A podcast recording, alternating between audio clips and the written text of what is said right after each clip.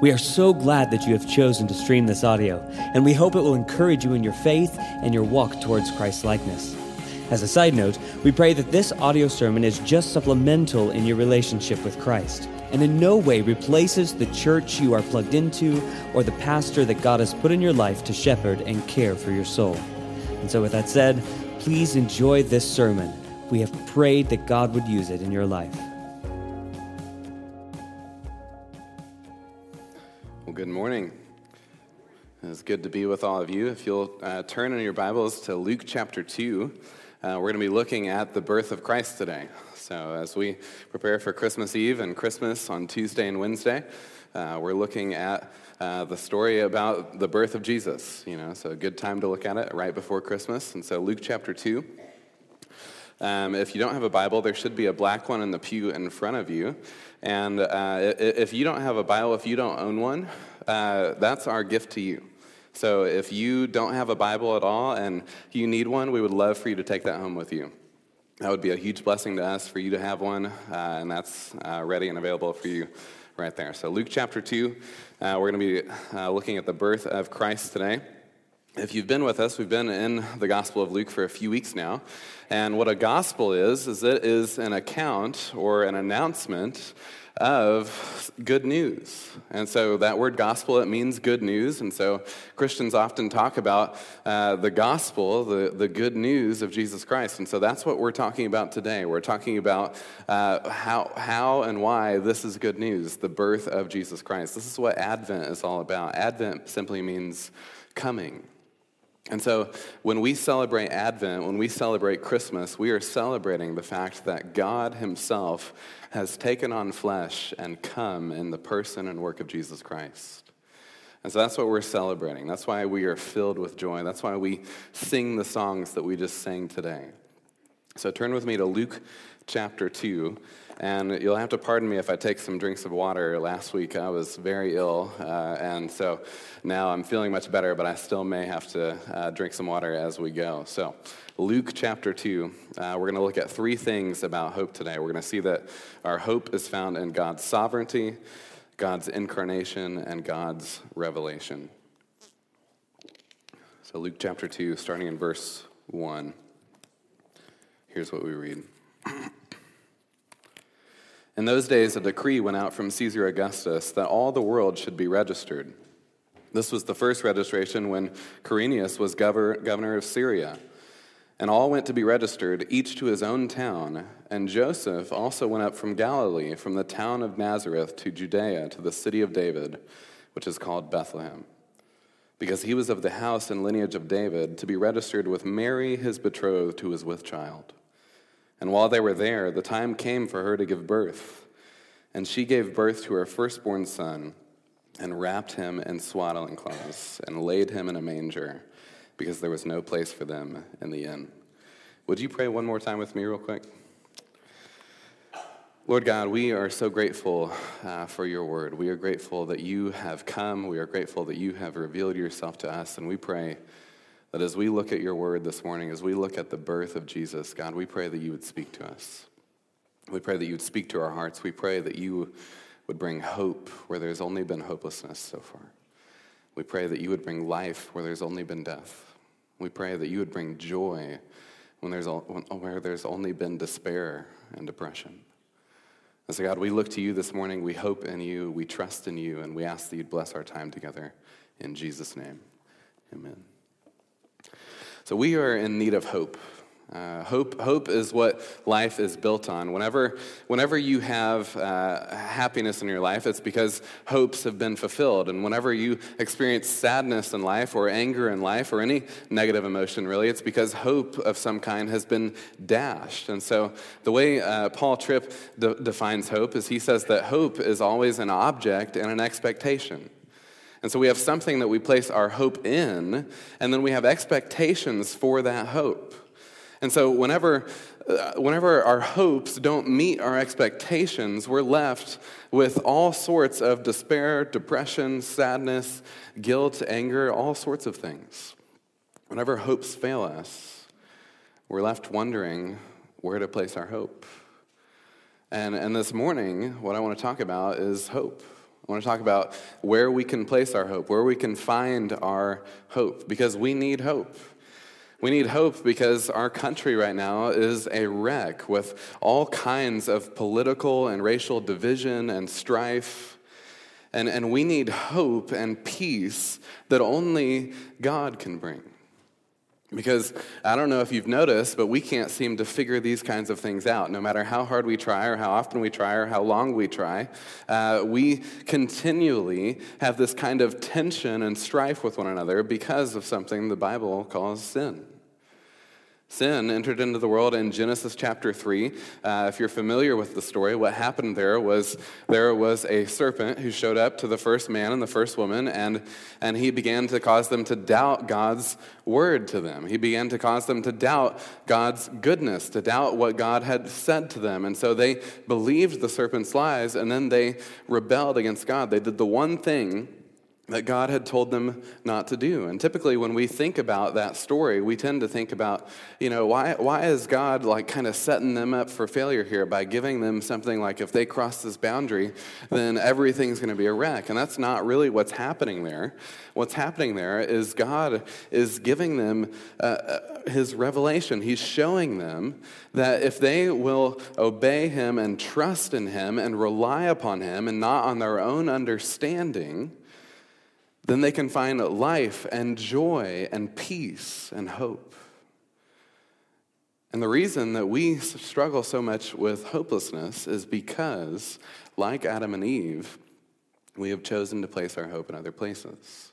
And so we live in a culture where there is political and racial tensions. We live in a culture where one in 10 people struggle with depression in any given year, and every 12 minutes, someone dies of suicide, which is, I think, about three or four times the amount of people who, are, uh, who die because of homicide. We live in a culture where almost two in 10 people in any given year struggle with a significant amount of anxiety and fear and worry.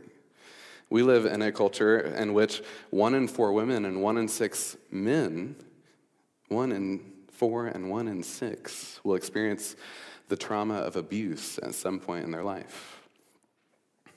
And, and the holidays, the, the holidays are a reminder of all that's gone wrong at the holidays, we're reminded of what a mess we've made of all of our relationships. We, we kind of look forward to family reunions because they're supposed to be this time filled with joy and happiness and laughter as we gather with the people we care about most. But what often happens is when we get there, we're reminded of why we're not often together, right?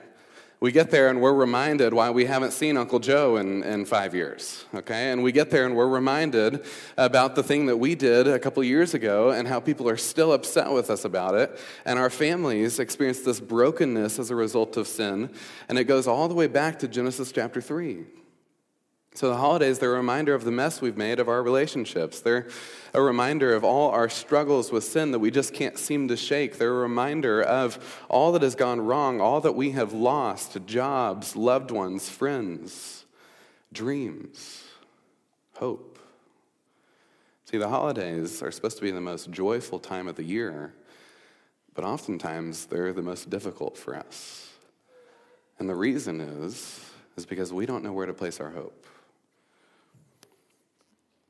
You see, we place our hope in all the wrong places. We place our hope in just having the job that we wanted for so long. We place our hope in having the money to pay our bills this week. We place our hope in those relationships that have been broken for so long finally being restored. We, we watch the Hallmark movies and then we see how everything just ends up the way it should be at the end, where, you know, the guy gets the girl and the family is brought back together and everything, everybody's laughing and smiling and they're drinking hot cocoa and everything's working out. And we begin to believe the lie that things just work out like that because it's Christmas time. But it's just like it, that we have the kind of power that, like Thanos does, where he can just snap his fingers and things work out the way he wants them to. Okay? And, and we place our hope in all these things. We place our hope in resources, in relationships, in, in our dreams. And when those things are dashed, we're left not knowing what to do. Well, can I just submit something to you this morning? Just if you find nothing else out about Christmas, that there is a reason for hope. And that's what we see in Luke chapter 2. Is, is that there is a reason for hope. Look, let's look at these three reasons, starting with our hope being found in God's sovereignty.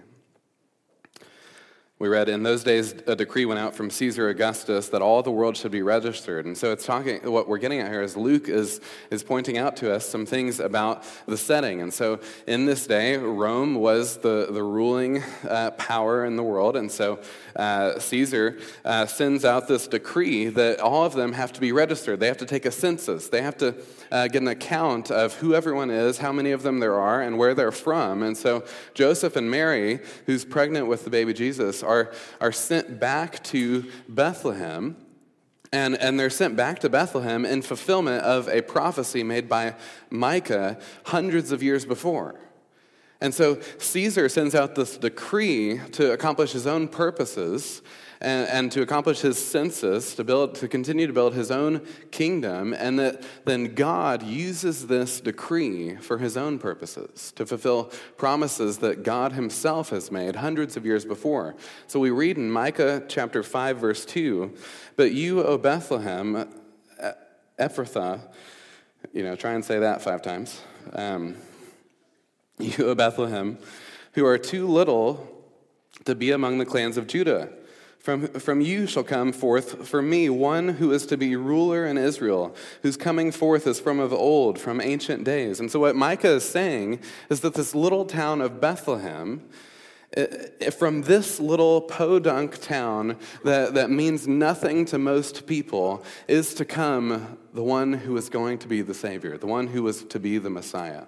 Born in Bethlehem was this one to be the hope of all the world was to be born in this little tiny town.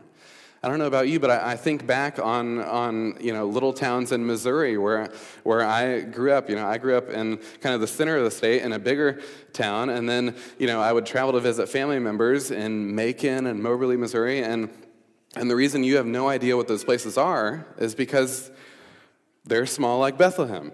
They are the Bethlehems of the world. They are the little podunk towns where, you know, not that many people are there, and, and it, it's not really like a, a, town that's like on a major map. Like, it's not like a St. Louis, a Kansas City, a Louisville, a Lexington. It's not those.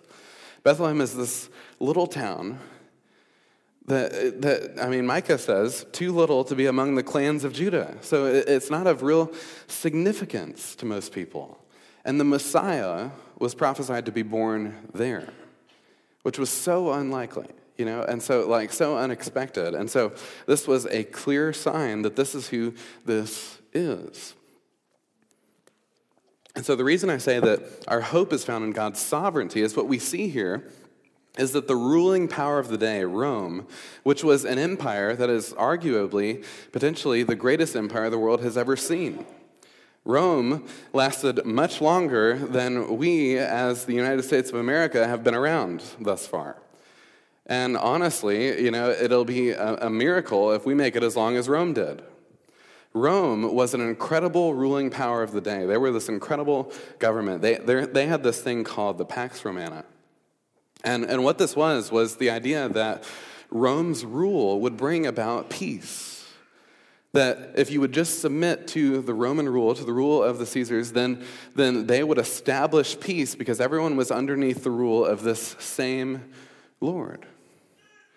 And so the, the idea was that as Rome's empire spread, then peace would spread with it. And what we see here is really ironic because in this day when the Roman Empire was at its height, the empire that was famous for this Pax Romana, the, the supposed establishment of peace over all the world under this Roman rule of the Caesars or the kings of Rome, the true king of the world is born, and the prophecies about his birth are fulfilled actually through the decree of Caesar. And so, this great ruling power of the day is nothing in the sight of God. God turns it in his hands like it's putty. He accomplishes his purposes through the, the, decree of the most powerful man in the world at the time. This man sends out a decree to build his own kingdom, and he begins to bring about the fulfillment of God's. God is completely sovereign over the events of history. And so it, it, it's amazing. One, one, one pastor put it this way it's almost like God is playing with the Roman government like it's Legos and a child's tool and a child's toy chest. Like, like he's just kind of putting them where he wants them to go and, and shaping it how he wants it to happen. And, and he's doing so in fulfillment of prophecies made hundreds of years ago. And, and it's really miraculous that this is all playing out this way. That the birth of the Messiah would come about through the decree of the ruling power of the day, it was totally unexpected. And so Joseph and Mary and, and the baby Jesus, they're headed to Bethlehem because this is fulfilling the prophecies made about Jesus' birth. And God is demonstrating his sovereignty over all of it. And so this gives us great hope in our culture today. Because right now, there is a ton of anxiety about this whole impeachment deal. Okay? And so there are, there are those of us who are anxious because we wonder what's going to happen if President Trump is removed from office. And there are those of us who are anxious because we wonder what's going to happen if he continues to be in office. And so there are all sorts of anxieties and stresses uh, that are going on in our political environment right now. And, and we, play, we, we are so anxious about all of this because we've placed our hope in a place where it can't, it can't stay. It can't be founded on any political leader or any government, honestly.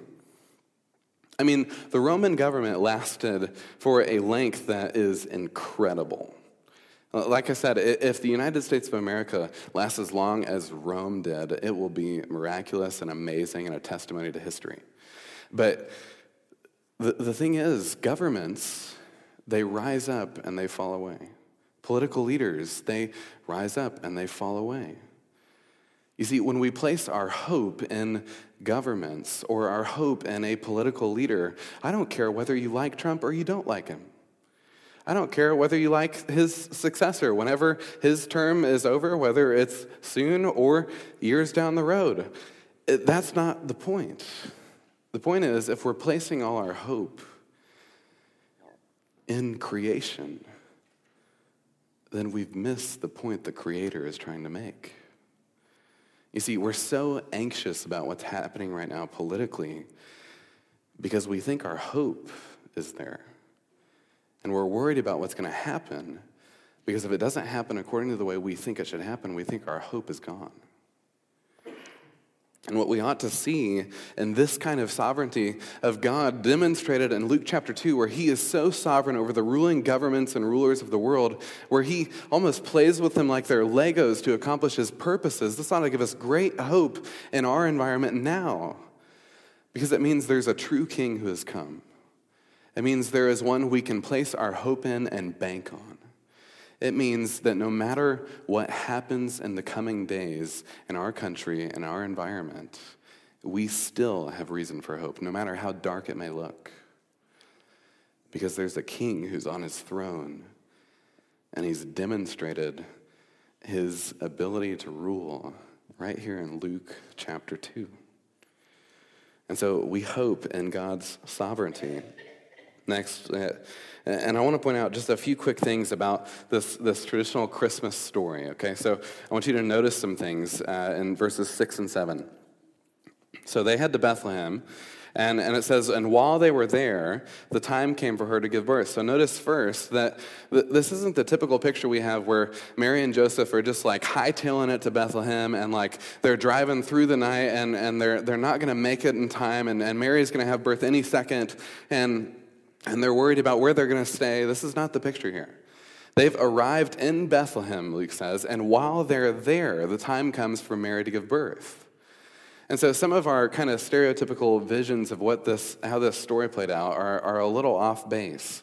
And so Mary and Joseph are already there in Bethlehem, and the time comes for her to give birth, and they've already found a place to stay. Okay, so I, I know that's going to seem confusing. I'll explain that here in just a minute. Verse 7. And she gave birth to his, her firstborn son and wrapped him in swaddling cloths and laid him in a manger because there was no place for them in the inn. Well, Pastor Grant had just said there's no place for them in the hotel. Well, uh, that word inn here doesn't actually mean uh, inn like motel or hotel like you and I would think of it. it it's, Luke uses a, a different word in the original language to actually refer to that kind of idea later in his gospel.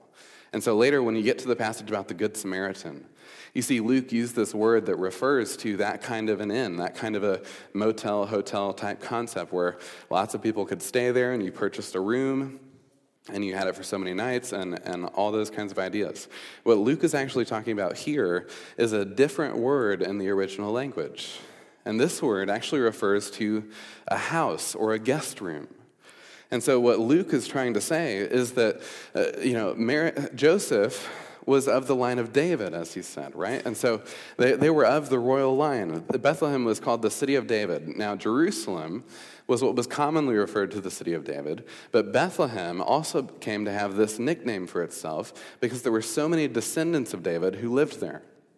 And so Joseph's family was from there, and so Joseph heads back there with his betrothed wife Mary, and they head back there, and they were of the royal line. And so for them to not have a place to stay would have been a scandal for the entire town. And so that's not what's taking place here. They've actually found a relative to stay with, but that relative, the, their guest room is full because they've already got relatives in it. And so look with me, there, there should be a diagram that they put up on the slides here. Yes, there we go. So this is what a, a first century home would have looked like. So they would have had usually two rooms. Uh, a family living room, which was the main room, and then they would have had a guest room where relatives and the travelers visiting would have stayed. And so when, it, when Luke says that the inn was full, he, he's actually referring to this word here for guest room.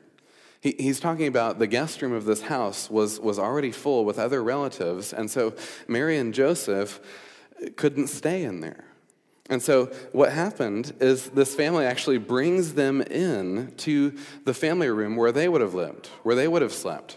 And so Mary and Joseph are sleeping in, in there uh, with with their relatives and there's these mangers and what a manger was was it was kind of carved out of the floor or out of wood and and it was a feeding trough for animals. And so in the ancient world, uh, it would get chilly sometimes at night, and so they would bring animals in at nighttime and they would tie them up inside the home, inside the family living room, and, and there were steps that kind of ran down towards where the animals would go. And so the home was designed so that things kind of ran down, and, it, and all the stuff didn't run back up to where you were sleeping, which is probably a good thing. Um, I don't know if you've ever slept on, on some ground that doesn't work that way. Um, I had an experience camping one time, uh, which I don't have time to go into all the details, but let's say I woke up in about two feet of water, and that was real exciting. Um, uh, but it was, it was designed so that the, the, everything would slant the other way. It would go towards where the animals were. And so the animals would be in this stable section, and then they would be able to uh, feed from the feeding troughs that were right there. And so at night, that's where the animals would stay. And so, what's happening here with Joseph and Mary and the child, Jesus, is they are in this. sorry. Uh, they, they are in. I got to learn to turn the mic off, you know what I'm saying? Like, anyways, we don't have time for that. They're staying in this family living room with their relatives, and it's packed out. And, and so they lay the baby Jesus in the manger because uh, it was so full. And so they lay him in this feeding trough with fresh straw, and, and it's, it's a comfy, cozy place for a newborn baby. He, he fits.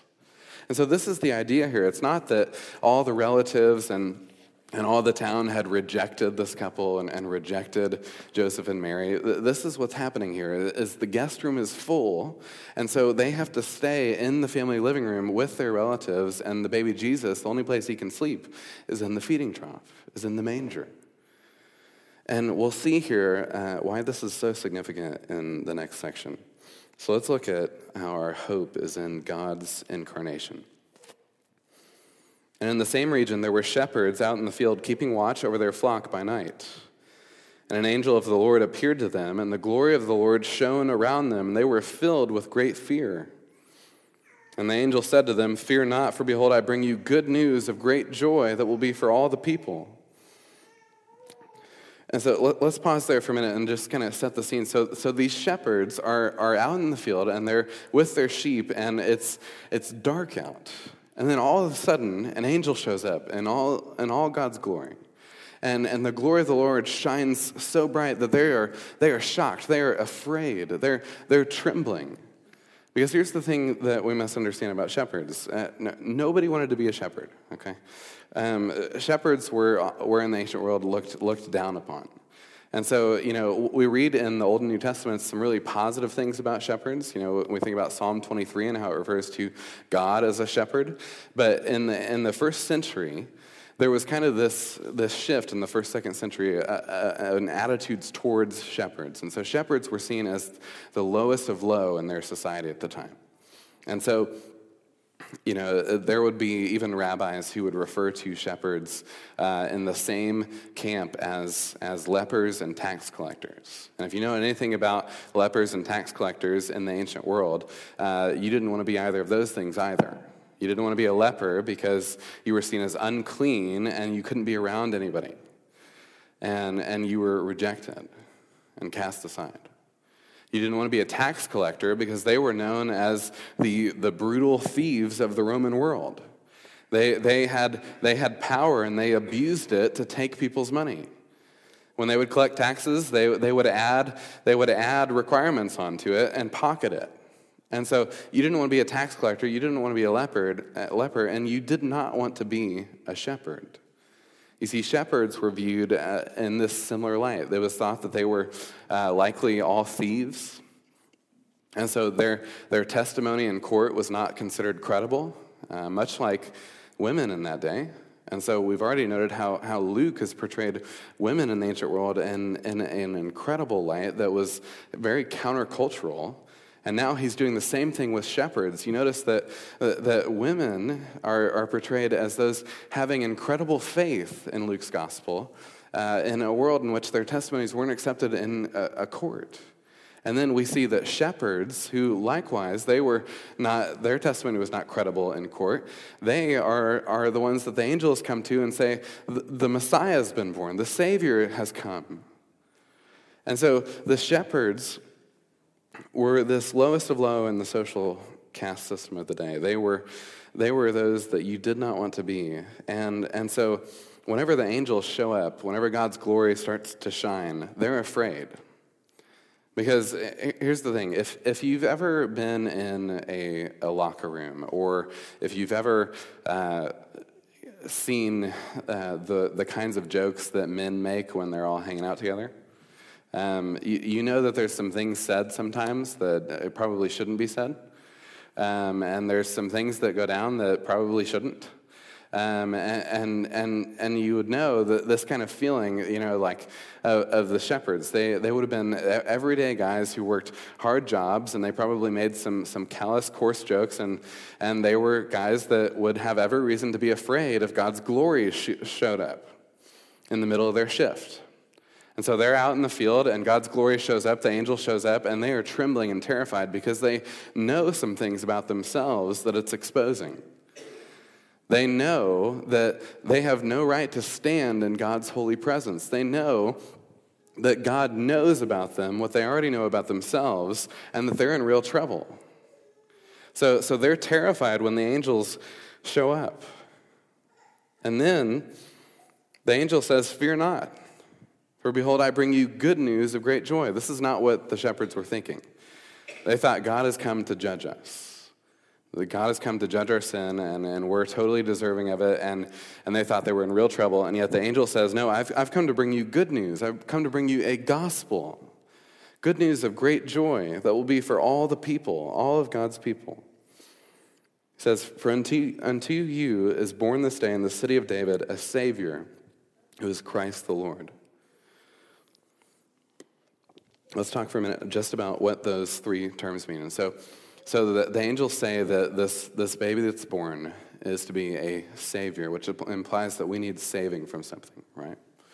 And so God has sent a savior to save us from sin. Uh, we've rebelled against God. We've separated ourselves from God. Isaiah says that our, our, sins have actually hidden God's face from us, so that when we rebel against God's will, good will for us, we actually separate ourselves from God so that we can't see Him anymore. And so we need someone to come and save us, to rescue us from this. And the angel says that this Savior is this child. And then he says that this child is also Christ and the Lord. And so Christ was a term for the Messiah. This was, this was the coming Jewish king who would bring about the redemptive rule of peace on earth. And then the Lord, uh, uh, this, this is a term that is only used to refer to God in the Old Testament. It's, it, they, they believed that about God's name that it was so holy that they wouldn't speak it. And so instead of speaking God's name, they would say the Lord when they referred to God. And so when the angel shows up and, and, he, and the angel says that this child is the Savior, that is, he is Christ the Lord. He's saying God Himself has come in fulfillment of the prophecies that Malachi made that we looked at a few weeks ago, where Malachi said there was going to be this forerunner coming before the Messiah. And we talked about how John the Baptist was that forerunner.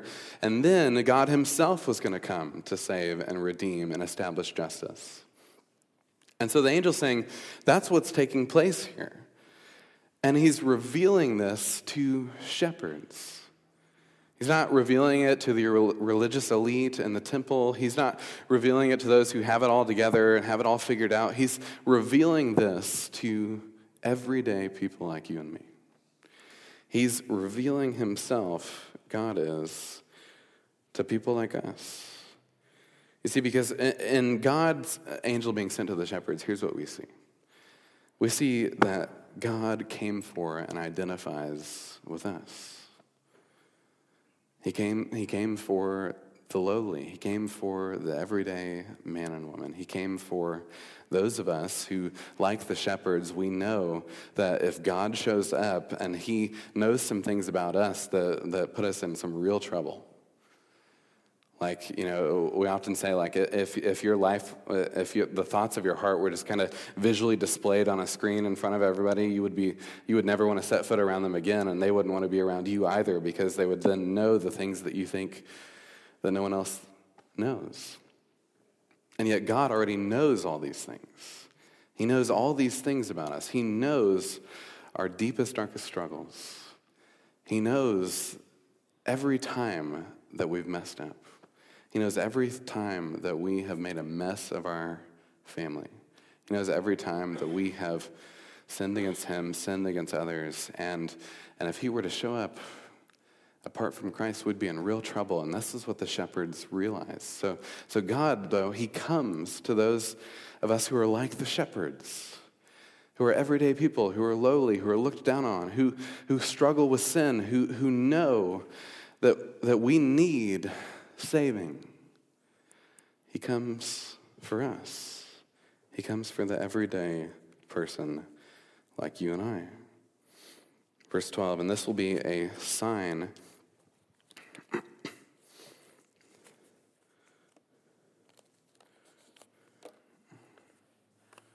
Oops.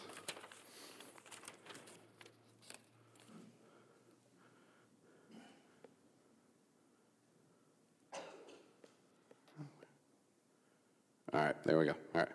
This will be a sign you'll find him lying in a manger. And suddenly there was with the angel a multitude of heavenly hosts praising God and saying, Glory to God in the highest, and on earth peace among those with whom he is pleased.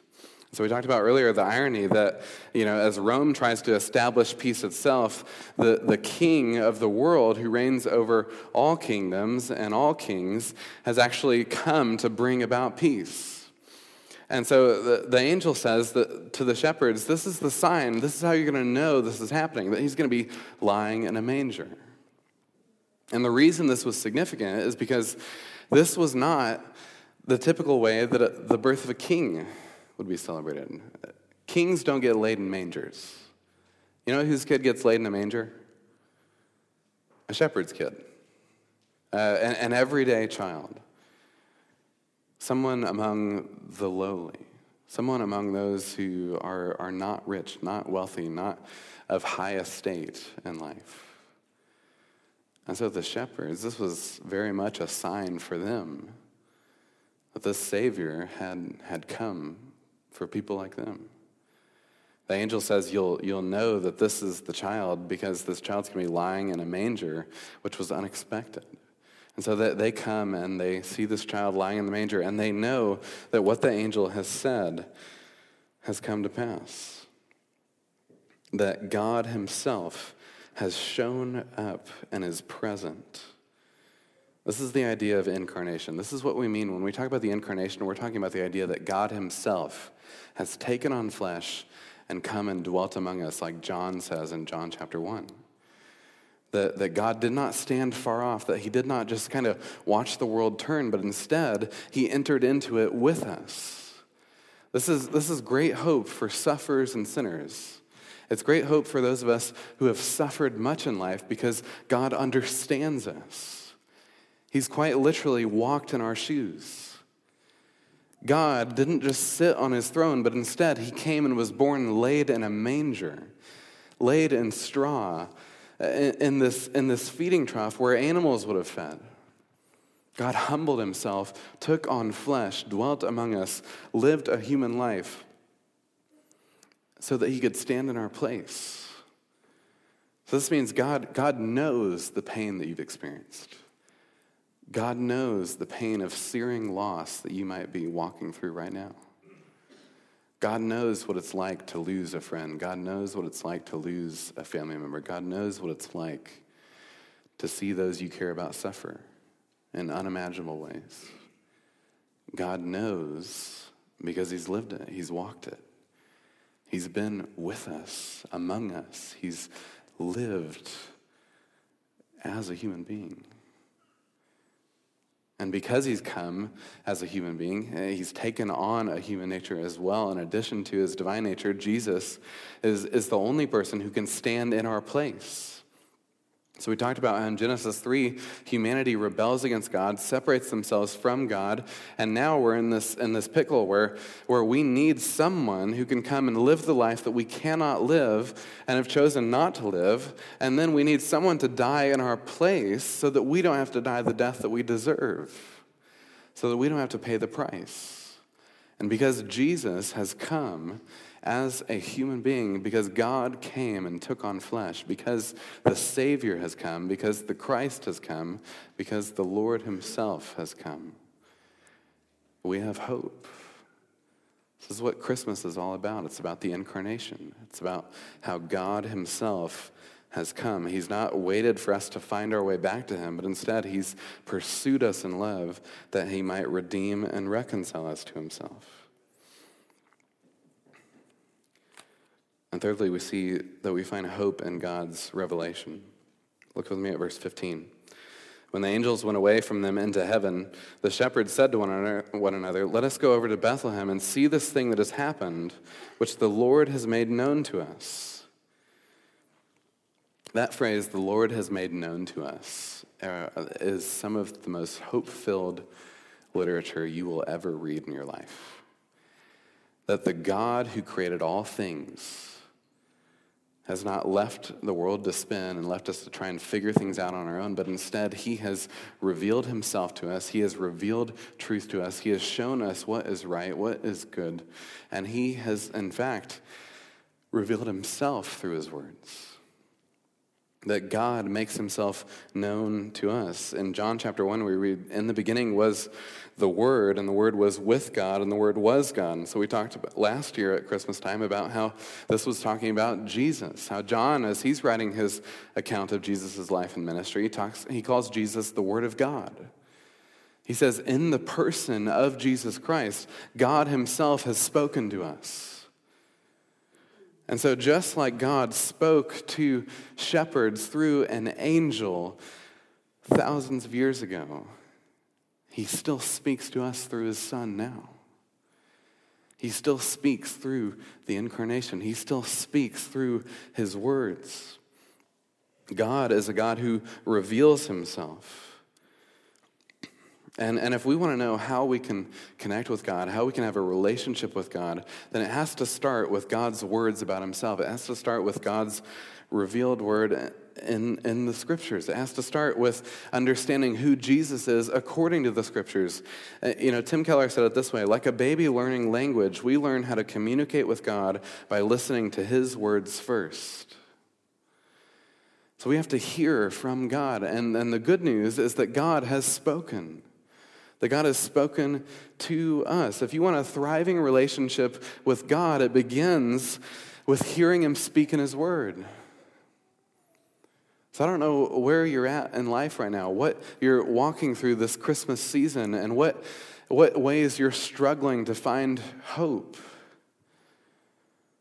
But a rock solid place you can actually find lasting hope and joy and peace is in the fact that God has spoken to us.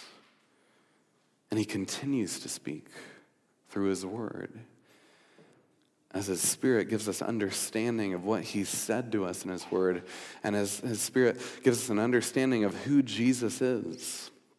We talked about how in, in Luke 1, Luke mentions the Holy Spirit several times, and throughout Luke and Acts, uh, Luke just continues to present the Holy Spirit to us. And what we read about the Holy Spirit in John's Gospel is that the Holy Spirit was a helper, and he was meant to point us to Jesus and give us understanding of who Jesus is and what Jesus has done.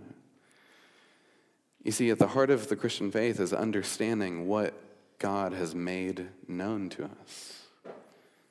Just like he made known to these shepherds, shepherds through the angels that, that the Savior had come. He's trying to make this known to us today. Verse 16 They went with haste and found Mary and Joseph and the baby lying in a manger. And when they saw it, they made known the saying that had been told them concerning this child. So, so they find this baby laying in the manger, and, and they're like, oh my gosh, it, it's true.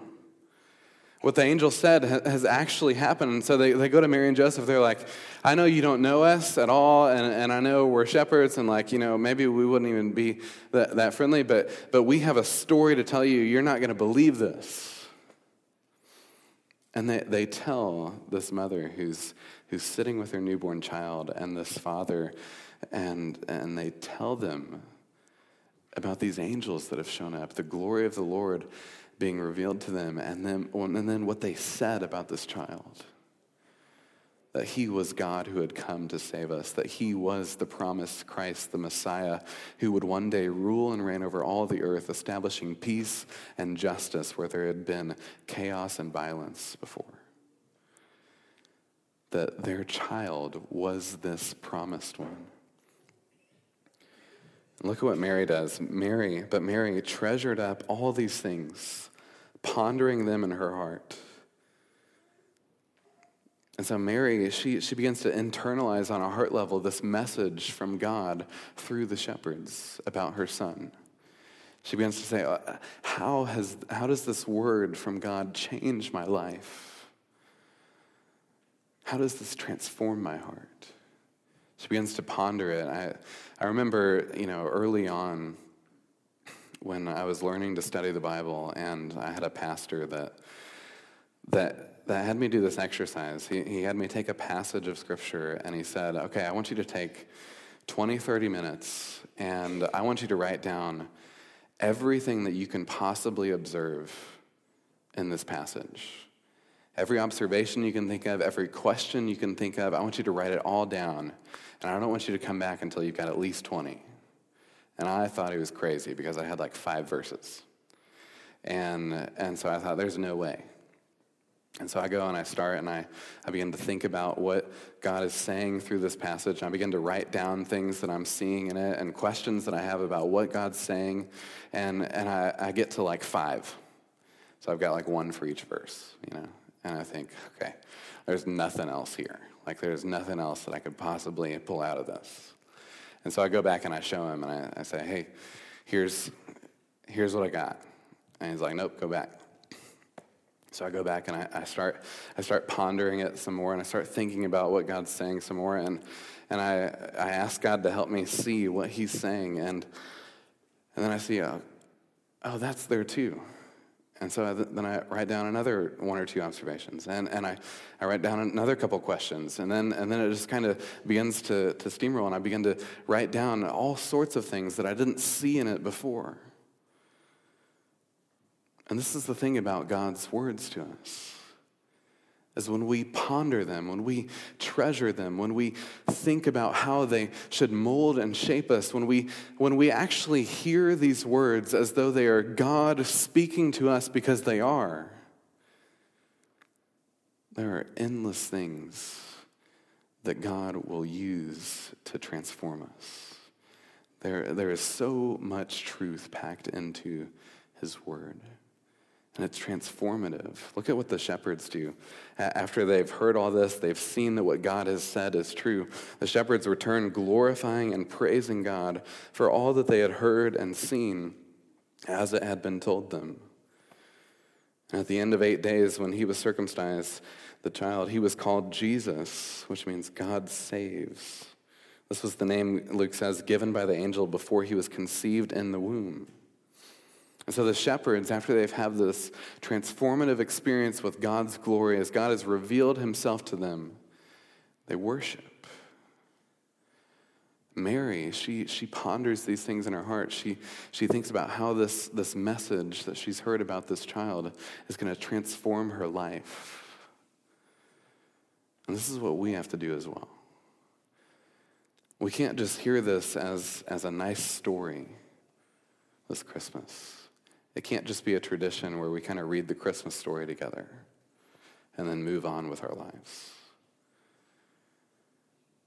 Our, our only proper response is to treasure this word from God, is to ponder how it might shape and transform us. Because there is real and lasting hope to be found here. But if you just hear it and move on, you're going to keep searching for hope in places where you won't find it. But if you pause and, and just let God speak to you this morning, that the birth of his son is your hope and that it lasts and that it's real, that God himself has come to save and that he has revealed himself to us and that he's so sovereign that nothing in our lives, nothing in our country, nothing in our world escapes his rule and reign. And friends, we have lasting, real hope at Christmas time this year because Jesus has been born in a manger. Let's pray. Father God, we are so grateful this morning that you have sent your Son. God, we ask that you would continue to speak to us through your word. We pray that you would help us to understand. We pray that we would mull over these things, treasure them in our hearts, ponder them further, and that God, you would use your word by the power of your Spirit to shape and transform us. God, I pray for my friends right now who are struggling to find hope. God, would you help them to find hope and rest and joy in you this morning? I pray that regardless of what they're walking through, I pray that you would be present with them, that you would comfort them, that you would encourage their hearts, that you would, you would turn their hearts towards your Son. Spirit of God, continue to speak to us, continue to help us as we, like the shepherds did, turn now to worship. And we ask all these things in the name of Jesus Christ. Amen.